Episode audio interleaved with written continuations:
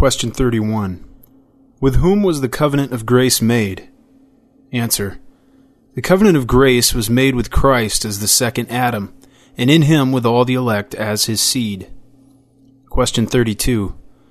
How is the grace of God manifested in the second covenant? Answer.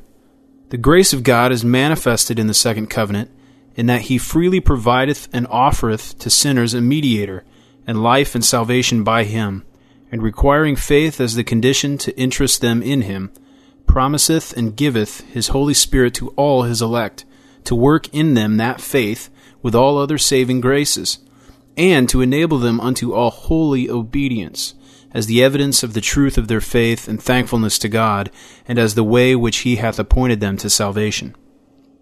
Question thirty-three. Was the covenant of grace always administered after one and the same manner? Answer. The covenant of grace was not always administered after the same manner, but the administrations of it under the Old Testament were different from those under the New. Question thirty-four. How was the covenant of grace administered under the Old Testament? Answer.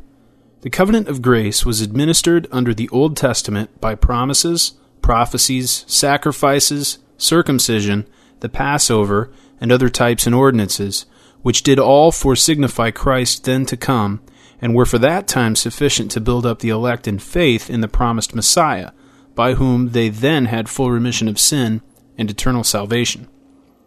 Question thirty-five. How is the covenant of grace administered under the New Testament? Answer.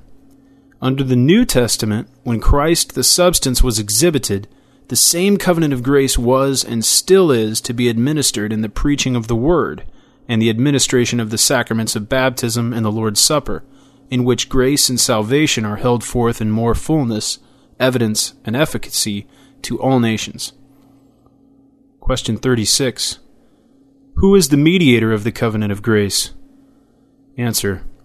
The only mediator of the covenant of grace is the Lord Jesus Christ, who, being the eternal Son of God, of one substance and equal with the Father, in the fullness of time became man, and so was and continues to be God and man, in two entire distinct natures, and one person forever.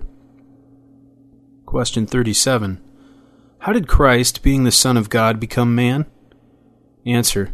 Christ, the Son of God, became man by taking to himself a true body and a reasonable soul, being conceived by the power of the Holy Ghost in the womb of the Virgin Mary, of her substance, and born of her, yet without sin. Question thirty-eight. Why was it requisite that the mediator should be God? Answer. It was requisite that the mediator should be God, that he might sustain and keep the human nature from sinking under the infinite wrath of God and the power of death, give worth and efficacy to his sufferings, obedience, and intercession, and to satisfy God's justice, procure his favor, purchase a peculiar people, give his Spirit to them, conquer all their enemies, and bring them to everlasting salvation. Question thirty-nine. Why was it requisite that the mediator should be man? Answer. It was requisite that the mediator should be man, that he might advance our nature, perform obedience to the law, suffer and make intercession for us in our nature, have a fellow feeling of our infirmities, that we might receive the adoption of sons, and have comfort and access with boldness unto the throne of grace. Question forty. Why was it requisite that the mediator should be God and man in one person? Answer. It was requisite that the mediator, who was to reconcile God and man, should himself be both God and man, and this in one person, that the proper works of each nature might be accepted of God for us and relied on by us as the works of the whole person.